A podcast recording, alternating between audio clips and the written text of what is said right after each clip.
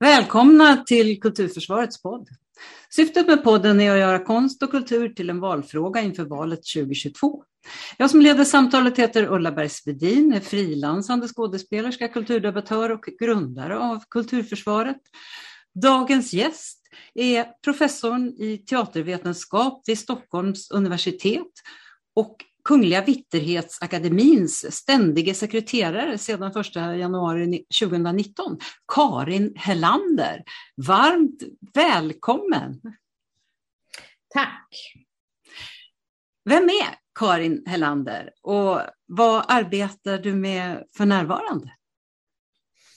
Ja, precis som du ju sa nu så är jag ju främst på Kungliga Vitterhetsakademin som ständig sekreterare och det är ett uppdrag man har. Alltså jag är ledamot i Vitterhetsakademin och, eh, och det är man när man har blivit invald. Men sen sådana uppdrag som till exempel ständig sekreterare, det har man ju på tid. Så att jag har suttit snart min första treårsperiod och jag är omvald för en treårsperiod till. Eh, sen har jag kvar en del på Stockholms universitet också.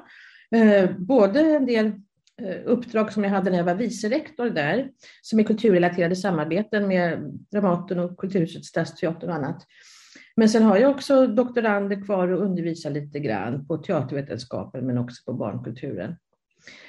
Eh, så det är väl det jag gör mest. Sen har jag ganska mycket sådana här, vad ska jag säga, andra uppdrag. Jag är, har en del sakkunniguppdrag och jag skriver kritik för Svenska Dagbladet, teater och musikteater. Och, eh, eh, jag föreläser ganska mycket ute i landet. Nu har det varit mindre under pandemin, men en del föreläsningar gör jag. Åker runt och talar om saker jag gärna talar om. Barnteater till exempel. Och eh, om vi går tillbaka till när du var barn då.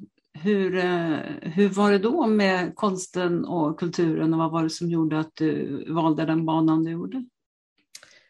Oh, det var ju så väldigt länge sedan, men alltså jag i min, ja, min, allra, alltså, i min allra tidigaste barndom så, så spelade jag ändå lite teater faktiskt. Så där på, det hette lekskolan då, det var ju väldigt länge sedan. Men sen så gick man ju på operan och såg Lille Petters resa till månen vid jul och så där. Det gav starka intryck. Men sen var jag framför allt intresserad av balettopera egentligen hela min tonårstid så var jag jättemycket på Operan och såg egentligen alltid när de dansade och många operaföreställningar. Jag var nog ett par dagar i veckan under flera års tid. Mm. Eh, så, och jag spelade piano väldigt mycket. Eh, jag tror musiken var en, del in, en ingång också för mig till liksom, eh, konstvärlden, så, scenkonstvärlden. Fast, fast det via skolan då? Eller var det så att säga, privatlektioner då? Piano, ja, piano var först privatlektioner, men jag gick, ju, jag gick flera gånger i veckan. Jag spelade flera timmar om dagen. Jag spelade jättemycket piano. Och sen blev det ju kulturskolan, men jag hade kvar min pianopedagog som inlemmades i detta. Och sen hade jag nog en del privatlektioner vid sidan av också. Men hade du en tanke att du skulle gå vidare med musiken? Ja, det hade jag nog. I alla fall när jag var, när jag var liten så hade jag nog en sån dröm, tror jag. Eh, men jag tyckte också om att skriva och och så. Jag var väldigt blyg, så spela teater hade jag nog ingen tanke på att jag skulle göra. Det gjorde jag ju sen. Men eh, jag kan du inte berätta lite om det? sen efter och, så, och, och spelade och så, så då kom jag in, halkade in på teatern mer. Ja, men kan du inte berätta lite om det? För du har ju ett förflutet i, i fri grupp. Ja, absolut. Nej, men jag började ju läsa, jag först läste jag matematik en vecka och sen tröttnade jag på det och läste teatervetenskap. och då började jag med studentteatern. Eh, och sen det som blev Teater 9 som var en frigrupp och där var jag i många år och spelade och gjorde annat också för den delen. För jag tänker att eh, du nämnde ju förut att du eh, också har arbetat med teaterkritik. Och jag tycker ju att du är en av de allra bästa teaterkritikerna. Och då tänker jag att det kanske har att göra med det att du själv har både spelat och regisserat och varit med och drivit Ja, vad svårt. Alltså jag tror, det är klart att det jag tror att det ger ändå en slags, in, det är klart att det gör, det ger en slags insikt i hur processerna går till och hur det känns att stå på en scen och, och vad en repetitionsprocess innebär. Och jag har också haft erfarenheter av både goda och sämre processer med olika regissörer och med olika sorts arbeten och medarbetare. Och jag vet vad som kan hända, så det är klart att det blir ändå en erfarenhet man har med sig, det är klart. Ja, det, det är som att det känns. Att du har en, en, ja, en kunskap roligt. inifrån. Ja. Um, du undervisar också? Ja, oh ja. Eh, det har jag gjort jättemycket. Eh, både teatervetenskap på universitetet, ja. det har jag varit mest, men också väldigt mycket på barnkulturen på Centrum för barnkulturforskning när jag var föreståndare i 16 år. Där har jag också undervisat väldigt mycket. Men sen undervisar jag ju en del. Jag har varit en del på eh, Stockholms konstnärliga högskola nu senast i höstas. Och, och, ja, sen gästföreläser man lite här och där. Men framförallt teatervetenskap och barnkultur har jag undervisat jättemycket i. Och sen handleder du väl också? Ja, oh ja, det gör man ju på, när man är universitetslärare som jag har varit länge, då handleder man ju på alla nivåer egentligen, från grundstudenternas första uppsatser till doktorander. Så jag har ju några doktorander som har disputerat nu, jätteroligt, och har en som ska disputera i maj och ytterligare en som håller på. Kan du inte berätta lite vad det, vad det innebär det arbetet att handleda en doktorand? Det innebär att försöka få doktoranden att så självständigt som möjligt hitta vägar in i ett avhandlingsprojekt som den personen själv har valt och är intresserad av och sen finnas med som en, stö som en stöttande, eh, liksom, ja, som stöttning helt enkelt. Under processen, komma med synpunkter på texter, på förslag vad man kan göra, andra vägar. Eh, tipsa om olika kanske litteratur eller eh, perspektiv och så. Men det handlar ju väldigt mycket om, tycker jag, att just stötta en ung, ofta är det ju forskare, eh, som sen ska, som ska vara och bli en ännu mer självständig forskare. Att låta den personen hitta sin egen väg i forskningen, det tycker jag är nästan det viktigaste. Och sen vara en slags, eh, vad ska jag säga, skyddsnät och livlina så att man ser att det håller förstås. Det ska utsättas, man ska ju försvara sin avhandling på disputation. Mm. Och det måste man kunna göra. Då vill jag kunna finnas där och vara, känna att det är så gediget och grundat, liksom, avhandlingen, så att det ska vara roligt och lustfyllt och inte bara hemskt att sitta på en disputation och försvara sin avhandling. Nej, varför anser du att det är viktigt att föra in konst och kultur i debatten inför valet 2022? Jag tänker att det är viktigt, eh, för det första därför att konst och kultur ofta är en osynlig fråga mm. i valrörelsen, eller hur? Det är de tunga frågorna man diskuterar. Nu kommer det vara brottslighet och det är också naturligtvis tunga och otroligt viktiga frågor som klimat och hållbarhet och miljö och så välfärden. Men det har ju en tendens att kultur och konst liksom försvinner. Och samtidigt så kan jag ju inte tycka annat än att kultur och konst ändå är liksom en livsviktig del av vår tillvaro. Att det också är, alltså konsten är ju mycket, men det är också en, en hjälp för oss att kunna liksom bearbeta och tolka den här ganska tuffa och komplexa verkligheten vi befinner oss i. Och därför väldigt viktig. Och då menar jag att det måste finnas utrymme för konst och kultur i valrörelsen och i politiken för att vi ska kunna eh, också vässa våra liksom, insikter och eh, eh vår empati och vår förmåga att ta ställning. Jag tycker det är jätteviktigt att kulturfrågorna kommer upp i valrörelsen. Varför tror du att det sällan är så?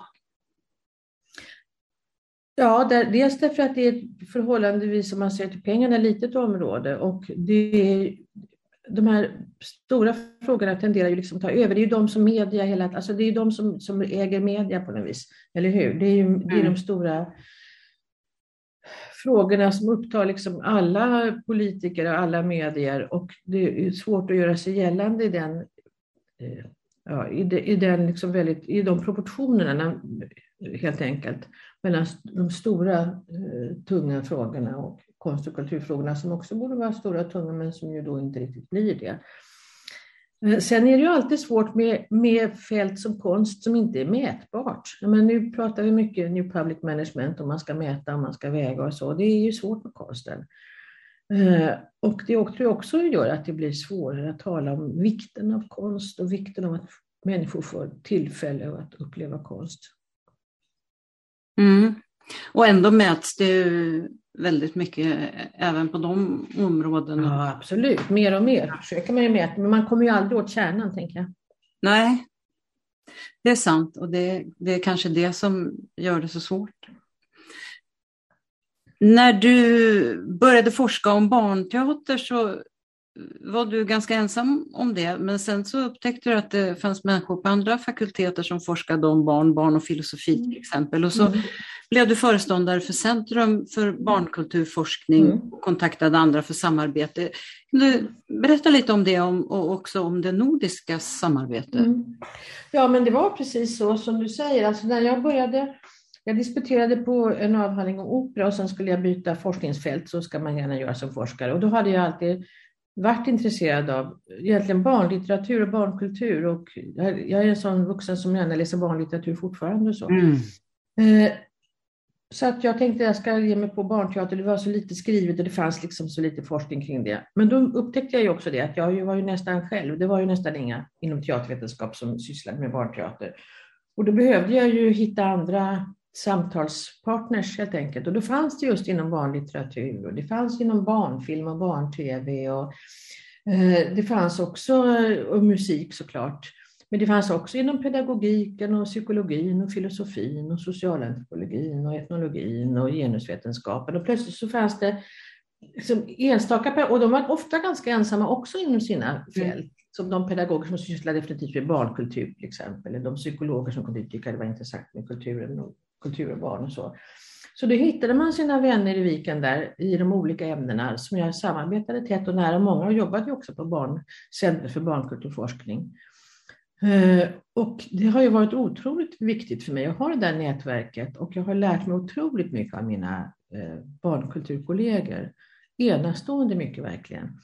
Eh, och sen så vidgades ju också det här nätverket till det som heter Barnkultur i Norden, som är precis vad det handlar om, ett nätverk av barnkulturforskare i Norden, som också har haft då, ja, olika samarbeten och konferenser och utbyten och så.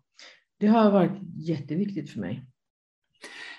Eh, jag tänker att inte bara konst och kultur utan även egentligen sånt som handlar om barn och unga ju ofta också undervärderas eh, mm. när det gäller politik. Mm. Mm. Är det något du känner också? Ja, alltså så är det ju. Alltså konst och kultur är ofta undervärderat och barn är också undervärderade och barnkultur är, är ju också det naturligtvis på många sätt. Men jag har liksom valt att inte ta på mig offerkoftan. Jag tycker det blir, så, det blir inte så konstruktivt och kreativt utan jag har liksom bara bestämt mig för att barnkultur är absolut det viktigaste. Och sen har jag kört på. Mm. Men jag tänker, vad, vad, är, vad, är det vi inte får, vad är det vi inte får ta del av som skulle vara viktigt? Som ni arbetar med och för? Så det har ju också ändrats lite grann. Jag tänker det har ju också ändrats så mycket sedan egentligen barnrättskonventionen 1989-19 när den började implementeras. Det blev också en lite annan riktning på och det kom också in i en samtidigt ungefär, lite efter egentligen, den våg som drog genom barnkulturen som handlade mer om att se barn som, som aktiva, eh, ja, som aktörer och, och, och också med viktiga inspel i skapandet för sina egna villkor egentligen, och inte bara som passiva objekt som ska fyllas med kunskap och så, utan där man ser ett mycket mer aktivt barn när man jobbar med barnkultur så arbetar man mycket, i alla fall gör jag det, med synen på barn och barndom, hur det förändras också, hur det förändrar barnkulturen till exempel, eller skolan eller vad man nu vill se. Och mycket kom ju där med barnrättskonventionen och det här liksom paradigmskiftet i synen på barn. Så var vi mycket, tror jag, ägnat de sista vad kan det bli, 25 åren till, det är att också lyssna till barns röster och eh, barns utsagor och höra vad barn själva tänker om sin verklighet och sina villkor och försöka förmedla det till vuxenvärlden. Och vad, vad är det vad är det som kommer fram då? För du arrangerade ett symposium i samband med att barnkonventionen implementerades. Vad, vad, vad handlade mm. det om? Vad kom fram mm. där? Eh, ja, jag tänker det symposium du tänker på, det är nog det som just heter Barns röster i barnkulturen. Och som då kom lite, då hade det redan hunnit implementeras och även statliga institutioner ska implementera barnperspektiv och det är också med nya kulturpropositionen så finns det ett eget liksom, nationellt kulturpolitiskt mål som handlar om att eh, barns och ungas rätt till kultur. Så att det har ju börjat pyra och många har ju börjat, hade ju börjat forska kring detta eller arbeta med det också praktiskt då runt åren precis början på 2000-talet. Det här symposiet, symposiet var kanske 2012 eller någonting sånt där. Och vi gjorde ju alltid då skrifter kring våra symposier där föreläsarna, vi har haft det på barnkulturen, ett symposium i mars varje år, tre dagar, kring ett ämne. Och då var det ämnet Barns röster i barnkulturen. Nu vill jag prata, hette det. Eh, och då är tanken att man för ihop forskare från väldigt olika ämnen Eh, med aktuell forskning, i det här fallet kring barns röster i barnkulturen, men också konstnärer och praktiker och aktörer på fältet som föreläser och också hinner prata och nätverka lite i pauserna. Och, så. och sen kommer den här skriften. Och när jag tänker tillbaka på det nu så var det ju en väldig blandning av föreläsare som sen också skrev då i den här ganska tjocka skriften som det blev. Det handlade om just barn och filosofi som du nämnde. Det handlade om analyser av insändare i Kamratposten mm. och vad de har gett. Apropå barns röster, det handlade om barns delaktighet i tv, både historiskt och idag, vad som har hänt. Det var Ylva Mårtens var med, som är en mm. fantastisk person vad det gäller. Hon är Sverigebäst på intervju med barn och har en enorm kompetens och kunskap kring det. Det handlade om eh, barns röster vad gäller värdepedagogiska projekt i skolorna och det handlade också, det var några som pratade om barn som medforskare i forskningsprojekt, någonting som också var ganska nytt. Kom ganska starkt då i alla fall. Och vad gäller teatern så var Ungscen Öst där, Malin Axelsson och ett gäng. Det var Malin som var med, men det var flera som skrev om deras projekt med publik delaktighet på Ungscen Öst. Så att det var en sån typisk blandning av olika projekt, forskning och praktik kring barns delaktighet. Hur, hur går det till om barn är medforskare som du sa?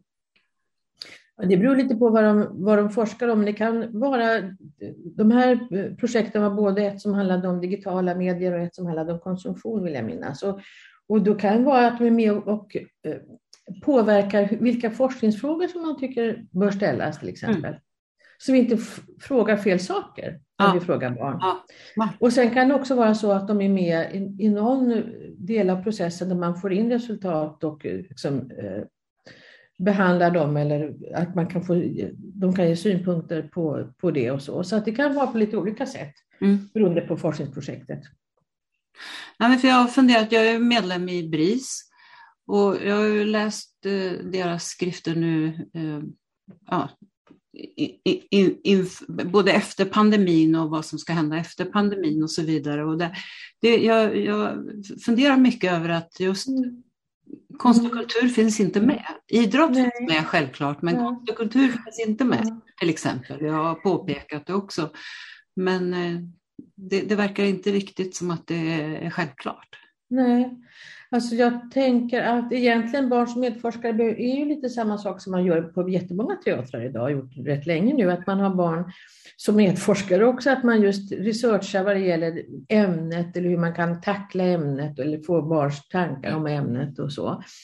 Eh, men sen just med pandemin så gjordes det ju en studie ja, i början, eller ja, efter kanske ett år, år gammalt kan det vara det, eh, där man hade pratat med barn och unga om corona och effekterna och där kom det fram att även, inte minst de små barnen, alltså att där behövs det konst som talar om pandemin för att bearbeta de här väldigt för barn svårbegripliga existentiella frågorna som mm. handlar om att jag får inte träffa mormor för då dör hon eller så. Ah. Eh, ja, så att jag har också sett på barn Svenska barnboksinstitutet gör alltid årliga bokprovningar. Det är jätteintressant för där ser man trenderna i barnlitteraturen. Nu har det kommit en del pandemilitteratur för barn. Mm. Men det har inte kommit så mycket på teatern än. Nej, nej det, det, det är lite, lite längre längre mm. processer. Mm. eh, du, apropå just att arbeta med barn på det sättet, du har skrivit en handledning för lärare som Riksteatern mm. använder. Eh, vad innehåller den?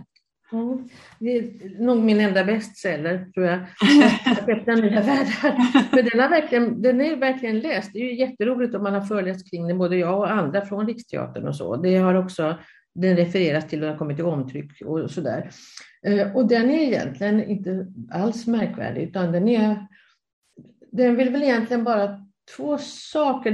Den, riktar sig till förskolepersonal och lärare då, när man går på teater. Och vad den egentligen säger det är väl att eh, det är bra att kunna förbereda och efterarbeta men det behövs inte så mycket expertis utan vad som egentligen behövs är att man är en intresserad vuxen mm. eh, som tar det lite lugnt. Och sen så slår jag ju ett slag för det goda samtalet och sen ger jag också lite tips på var man i styrdokumenten kan hitta i läroplaner och barnrättskonventionen och så, formuleringar som man kan använda. Man behöver slåss för att man ska gå på teater i sin skola. Och så. Men, och sen ger det ju lite tips också för sådana efterarbeten, man, hur man kan lägga upp dem, men väldigt opretentiöst egentligen. Mm. Ja, det, vad jag har förstått så, så är den eh, väldigt viktig för, eh, för de här samtalen efter. För jag kan tänka mig att det är inte helt lätt naturligtvis. Nej, och det viktiga är ju att, och sen är det många teatrar tycker jag som har, gör också själva jättefina lärarhandledningar och, och så. Men alltså, grejen är, tror jag, huvudsaken är att man förmedlar att det ska inte vara liksom ett orke.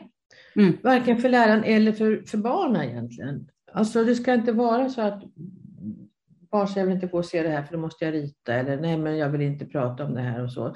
Och det, det är ju helt, det kan, ska man inte behöva göra om man inte vill. Men det finns ju sätt att tala om föreställningar som inte blir förhör eller läxa utan som mm. blir ett roligt intressant samtal och det gäller både barn och vuxna. Så att det gäller att hitta formen för det här avspända samtalet där ingen är expert utan där man mm. mer ja, eh, förmedlar sina, vad man har fått ut av teatern och, och stöter det mot andra. Och så, ofta är det ju så att då växer upplevelsen, för man ser att jag, så man kunde se det på det här sättet, det tänkte inte jag på, eller jag tyckte det så där, jag tänkte så här. Och mm. Då sätter det igång massor med processer, som kan, och det finns det faktiskt forskning på, som fördjupar upplevelsen. Därför att man liksom efterarbetar på ett sätt som ger fördjupning. Och det tänker jag eh, gäller både barn och vuxna. Ja, precis. Att, att man inte behöver vara rädd för att det finns rätt och fel. Nej. Eh, jag, har ju, jag har ju tittat på ditt oerhört långa CV och det här Barns röster i barnkulturen var ju en rubrik och en annan rubrik som jag fastnat för är utrymmet för barn och unga i kulturen. Hur ser du på det utrymmet? För vem skull finns konst och kultur för barn och unga som det fungerar idag? Till exempel Skapande skola presenterades när det infördes som arbetstillfällen för frilansare, inte som möjligheter för elever och därmed togs kostnaderna också från den lilla kulturbudgeten och inte från skolbudgeten. Bara en sån sak som jag kunde bli irriterad på.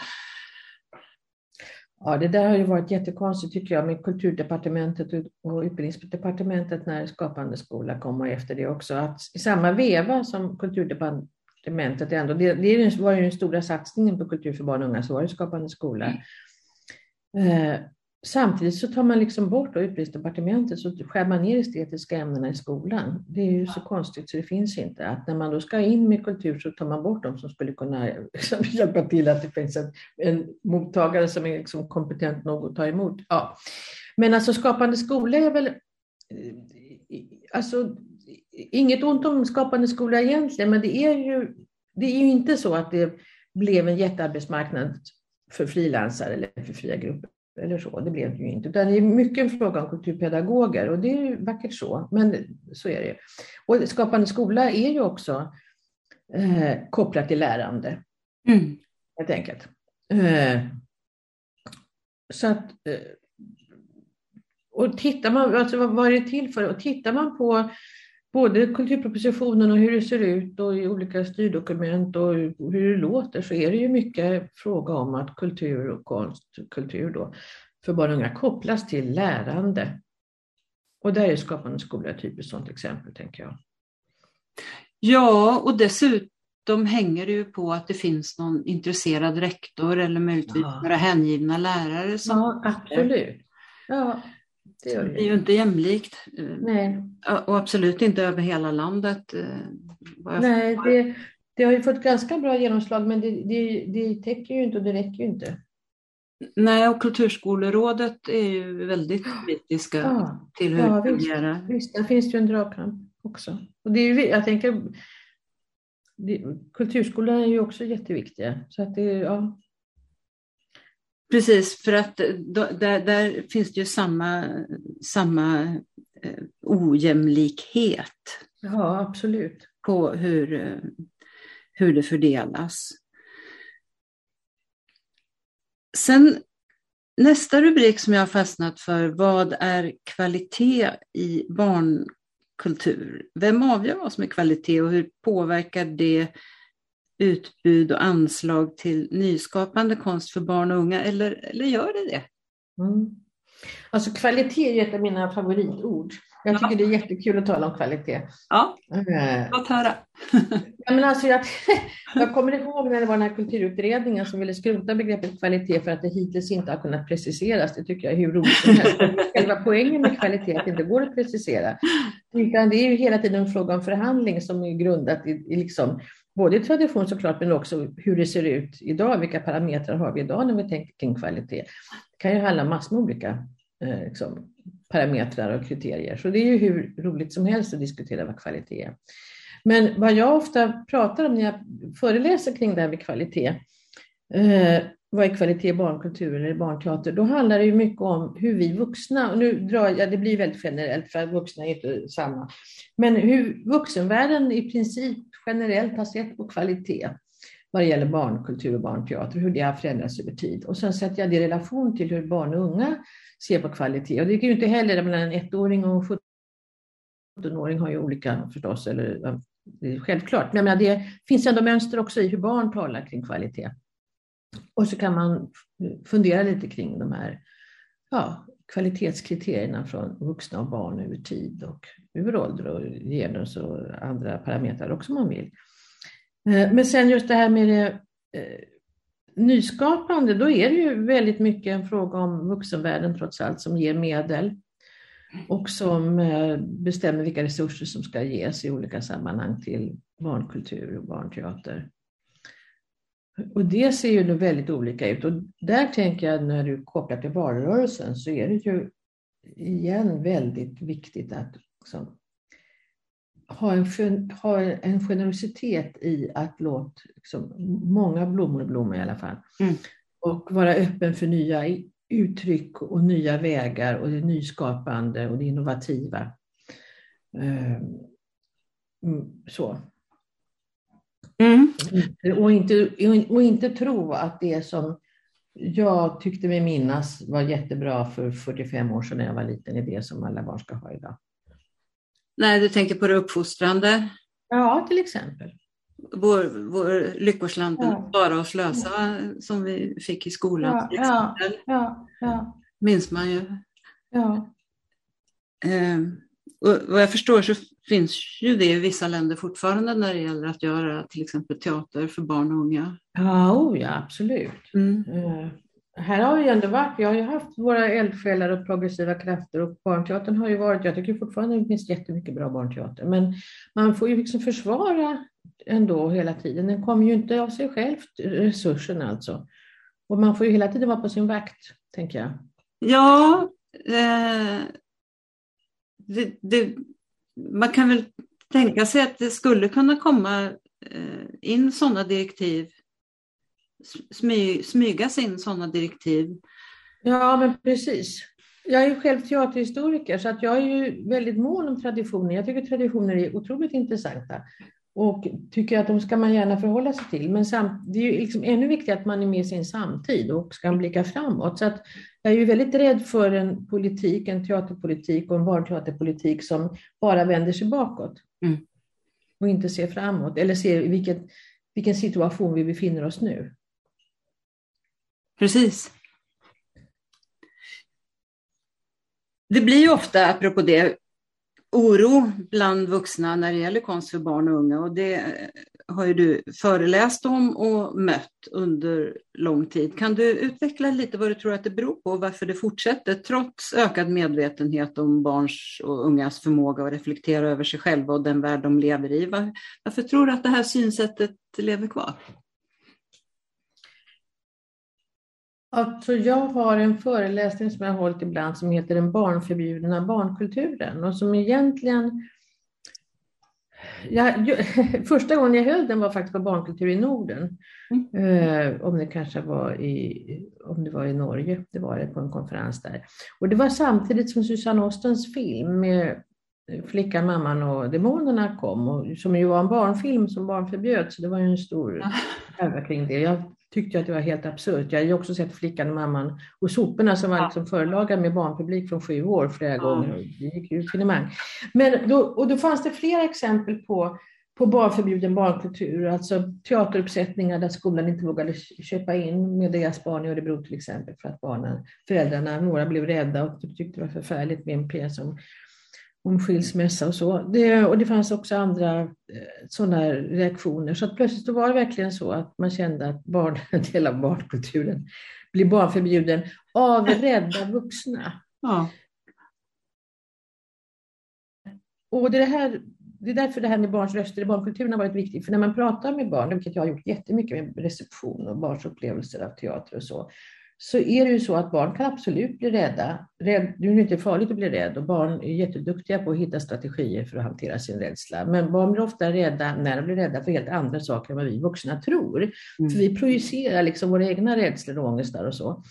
Eh, men att vi gör det och vi gör det så mycket och nu går det också fort med sociala medier och vi rasar liksom hela tiden över saker som vi inte tycker om och föräldrar ringer till, till skolan och liksom har massor med synpunkter på inte ska mina barn se den här förfärliga föreställningen som handlar om skilsmässa eller så.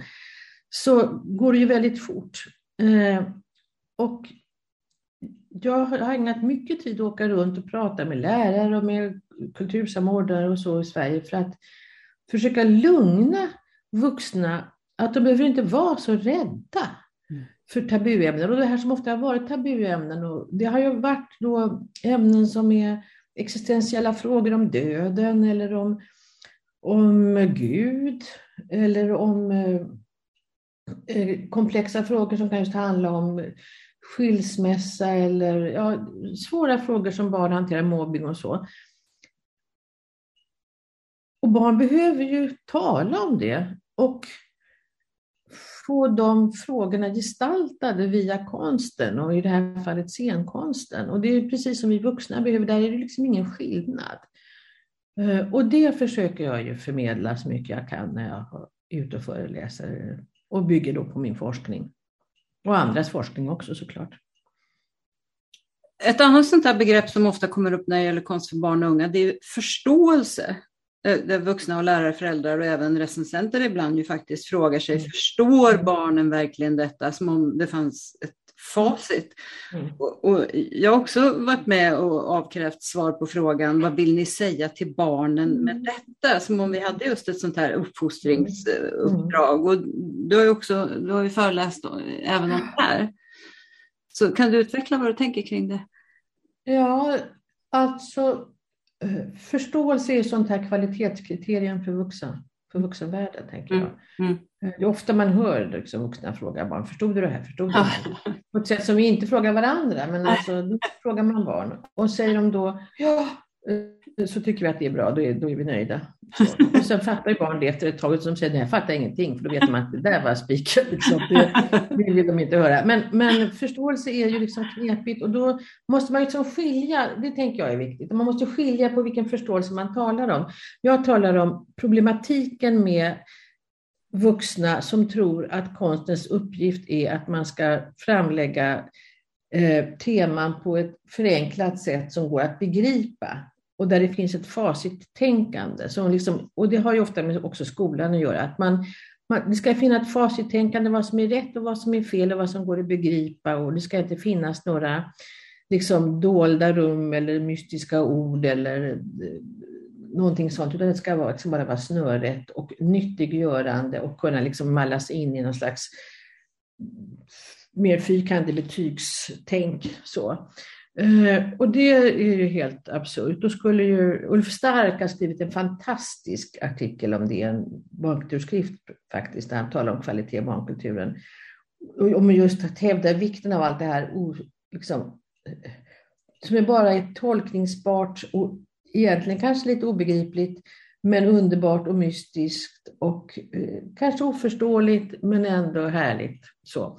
Men sen kan man ju tala om förståelse också som eh, Peter Gärdenfors som är kognitionsforskare gör, lusten att förstå när han pratar om det informella lärandet. Och det tänker jag är jätteviktigt och det är också en uppgift för scenkonsten.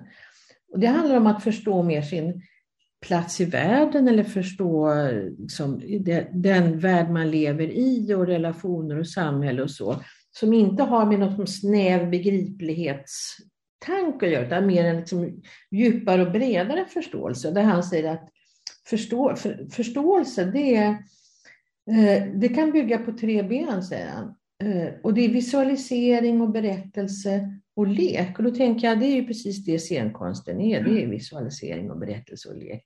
Som medel och redskap för att kunna förstå oss själva i relation till vår omvärld. Så den förståelsen är jag ju helt för. Verkligen. Eh, en annan fråga. Du och jag, vi var ju unga när Nationalteatern gjorde Livet är en fest. Och det var ju också något som vuxna ondgjorde sig över, men unga kände sig sedda. Mm. Och så nu då med de digitala verktyg som finns så kan unga beskriva den verklighet som vi har skapat åt dem mm. själva och då lägger vi skulden för det på dem. Mm. För vi vill ju gärna att de ska beskriva Bullerbyn fast de lever i något helt annat. Vad, vad tänker du kring det med dina erfarenheter? Jag tänker att det är jättekomplext, men själva grunden som du säger, det är ju det att vi alltid har... Jag tänker vuxenvärldens syn på barndomen som Bullerbyn och paradiset, det är liksom, det, den sitter ju som bäng. Mm. Och sen, och det, vi vill också, de här som blir rädda för skilsmässopjäser eller andra pjäser som handlar om existentiella frågor för barn, de, vill in, de, de, de måste tro att barn fortfarande idag lever i Bullerbyn. Mm. Liksom. Och det gör inte barn idag, inte under Bullerbytiden heller för den delen ofta. Men, men det, det gör inte barnen. De lever i en ganska svår, svåruthärdlig ofta verklighet. Och, jag menar, med många problem. Och vi, vi har liksom medier och sociala medier och det är inte så att de är skyddade från det, tvärtom. De är ju liksom mitt i det. Så att det är liksom det första, tänker jag, att man måste förstå. Mm.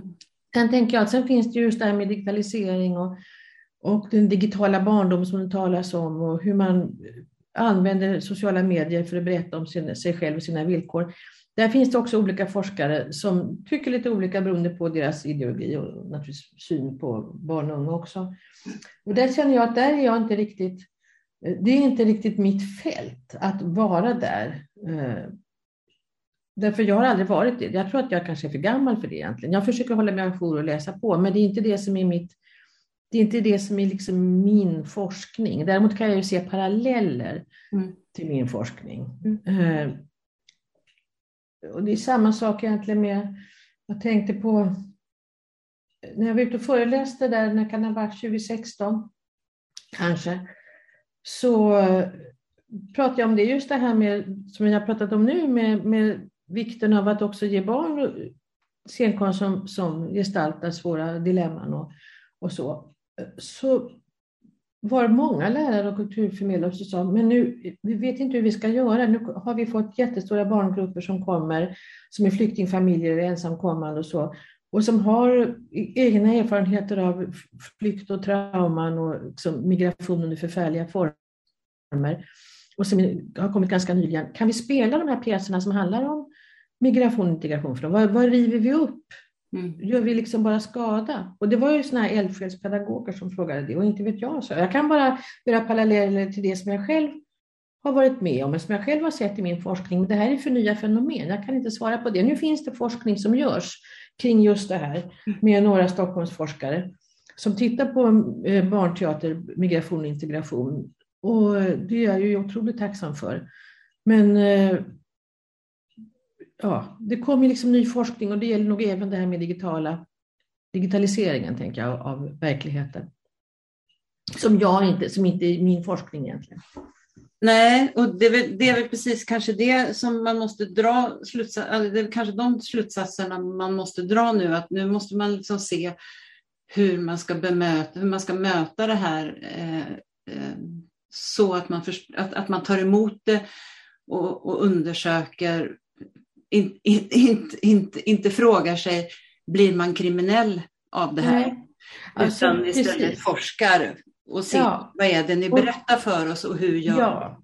med det. Och en viss ödmjukhet och inte, inte de snabba ryggmärgsreflexerna Nej, man väl alltid ändå ja. bjuda på tänker jag. Du har ju initierat arbete i former som vi kallar tvärvetenskapliga. Eh, kan du berätta om det och utveckla varför du tror att det är en framkomlig väg för att arbeta med dagens samhällsfrågor? Jag tänkte om jag tar tag i den där tåten då med barnkulturen som tvärvetenskapligt i grunden, för att det är där man hittade väldigt, för mig var det att hitta mycket ny kunskap och eh, sånt som ledde mig vidare i det här tvärvetenskapliga samarbetet. Men jag har jag tänker så här, om man ser i förlängningen av din fråga då, från barnkulturen och mer liksom generellt, så tänker jag att vi lever i en ganska svår värld. Det är väldigt stora frågor som vi inte begriper oss på riktigt. Det kan handla om globalisering, det kan handla om digitalisering, det kan handla om eh, migration och integration, det handlar om klimat och miljö och hållbarhet. Det är otroliga frågor som inte kan lösas genom ett ämne. Utan det, behöver, och det kan inte ens bara lösas om man ser klimat och miljöfrågor, kan inte bara lösas genom naturvetenskap och teknik heller. Utan det måste till humaniora, samhällsvetenskap och juridik som kan liksom tolka, som kan bearbeta, som kan kommunicera och som kan analysera liksom effekter och så vidare. Så att jag tror ju överhuvudtaget på tvärvetenskap eh, som medel att kunna liksom, förstå de här stora frågorna, precis som de då kanske mindre, mer avgränsade frågorna som till exempel barnkultur. Sen var jag, jag vice rektor ett par år på Stockholms universitet då för humaniora och samhällsvetenskap och juridik och där jobbade jag jättemycket med att försöka få tvärvetenskapliga möten över fakultetsgränser, över ämnesgränser kring olika teman där just barns villkor och verklighet var ett, men det var många andra också. Och vi lyckades få fram pengar till exempel till sådana tvärvetenskapliga eh, projekt som barnmigration och integration, ett antal miljoner. Som, de som fick de postdoktjänsterna som vi utlyste då var kraven att både att man skulle arbeta Eh, tvärvetenskapligt med varandra och med andra, men också att man skulle arbeta i relation till det omgivande samhället. Vi hade också en satsning på digital humaniora, eller humanvetenskap egentligen, där just de här tre, samhällsvetenskap, humaniora och juridik, gick ihop i gemensamma intressen kring digitala frågor. Och vi hade också en, som fortfarande också finns, humanvetenskaplig miljöforskning som också var den tvärvetenskapliga approachen. Jag tror ju på att man behöver både den djupa ämneskunskapen, det måste finnas folk som har, men sen måste man kunna arbeta över gränserna för att kunna fråga, så för, föra frågorna framåt. Och i min lilla mikrovärld så har det varit väldigt tydligt i, i barnkulturen. Ja, det, det, det låter ju verkligen eh, rimligt. Och roligt. Ja, det är det dessutom. Det är ju jätteroligt när man träffar forskare från andra ämnen som också tittar på ungefär samma frågor som man själv, men från helt andra perspektiv. Ja. Jätteskoj. Ja, och det, man tycker ju att det borde vara rimligt också att, att det skulle ges den typen av uppdrag från politiskt håll. Mm, visst. Eh, apropå det, så i politiska dokument på alla nivåer så beskrivs ju vikten av konst och kultur för barn och unga i vackra ord. Men eh, du ser med oro på vad som kan hända om det skulle bli ett maktskifte. Berätta vad du ser. Ja, alltså vad jag är vad jag är orolig för det är att det blir en snävare syn på kultur och konst Eh, som inte då gynnar det som jag ändå tänker är viktigt, det nyskapande, innovativ, utan där man kanske vill vila på traditionerna, gå tillbaka hur det var förr eller så. Eh, och som inte heller inser vidden av det internationella samarbeten och internationella impulser eh, och mångfald. Det är jag väldigt rädd för. Du vet ju också mer än de flesta om vad som i verkligheten och också med historien som bas är svensk konst och kultur. Om eh, Sverigedemokraterna skulle be dig om en föreläsning om svensk kultur, hur mm. skulle du lägga upp den? Mm. Då skulle jag först gå och titta på deras hemsida, vilket jag också har gjort. Det, blir, det, det gör jag nämligen därför att vi har haft på CB på barnkulturen när jag var där och undervisade jättemycket så hade vi det och det finns fortfarande kvar det momentet som handlar om barnkulturpolitik. För jag tycker det är jätteviktigt. Om man ska arbeta med barnkultur så måste man förstå själva det politiska systemet som man ska verka inom. Och då har varit en uppgift att de ska gå in och titta på var, hur barnkulturen eh, omskrivs och formuleras i olika partiers partiprogram. Mm. Och därför har jag också varit inne på Sverigedemokraternas eh, partiprogram. Och där kan man ju se väldigt snabbt, vilket kanske inte heller är förvånande, att de, de vill ju värna som det svenska och svenskheten mm. i kulturen. Och då skulle jag ju prata mycket om hur man identifierar det svenska. Jag tror jag kanske skulle gå tillbaka till till, ja, man kan gå tillbaka nästan hur länge som helst, men kanske börja någonstans där på 1600-talet, drottning Kristina, och sen kanske gå över till det som verkligen varit en kulturkungen Gustav III och tala om hur otroligt viktiga, fundamentalt impulserna från Italien, Frankrike och Tyskland var i uppbyggandet av den så kallade svenska kulturen, också i form av svenska operan och svenska nationalteatern och Dramaten och så vidare.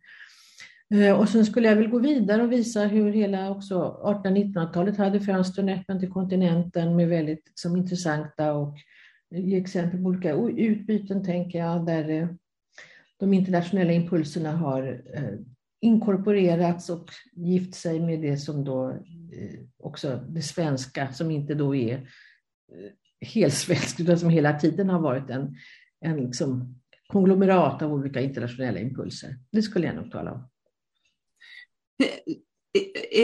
Jag kan ha fel där, men är det inte så också att en, en, en stor del av det som vi bygger vår kultur på också härstammar från Mellanöstern. Ja, det finns ju impulser även därifrån och överhuvudtaget är det här med gränser ju jättesvårt. Vi skrev en, det var några forskare som skrev en bok som heter Teater i Sverige och bara det, bara det var ju svårt med att vad, var är svensk teater? När gränserna har också varit olika, bara, även till liksom våra nordiska grannländer. Alltså hur ska man dra gränserna? Och det har kommit impulser, absolut, även långt bort ifrån. Alltså. Så att det, jag, skulle vilja lagt lite manken till att försöka hitta, impul eller hitta bra exempel på, tydliga exempel på hur den svenska kulturen är en blandning av väldigt många andra kulturer. Mm. Så glada de skulle bli. ja, det hoppas jag att de skulle bli.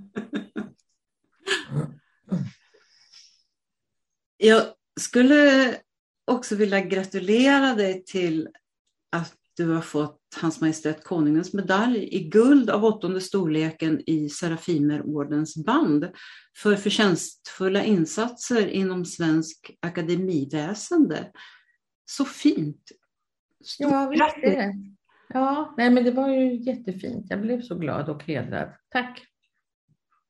Det är ju, det, det, det är ju väldigt, väldigt fint eh, känner jag, det är, med tanke på det vi pratade om också. Ja, men absolut. Nej, men jag, blev jätte, jag blev väldigt glad och hedrad och tyckte det var roligt. Den är så fin, den här medaljen.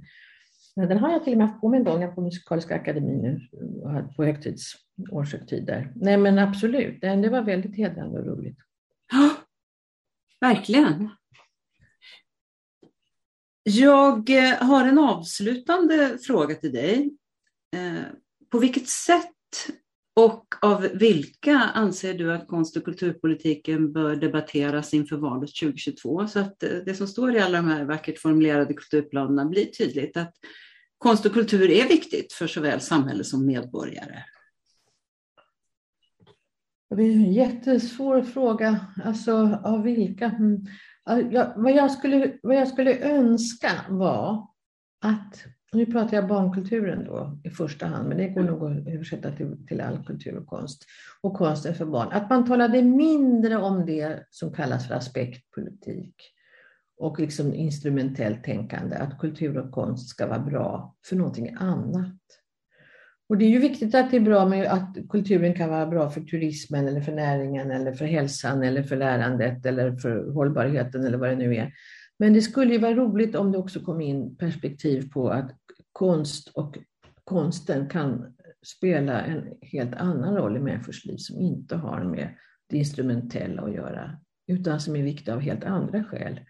Att få liksom, just starka upplevelser som sätter igång tankar och reflektioner och känslor som man kan bli underhållen av och som man kan tänka på och som man kan bli, som kan ge energi. Det tycker jag att för mig har det varit viktigt ibland man ser föreställningar som man bara tänker, men nu, nu går jag ut och försätter berg här. Nej men alltså det här och andra som man bara bär med sig och tänker och tänker och tänker på när man finns i någon känsla. Man har upplevt någonting tillsammans i ett rum och sådär. Allt det där som inte är direkt instrumentellt, det skulle jag vilja komma med i diskussionen på ett annat sätt.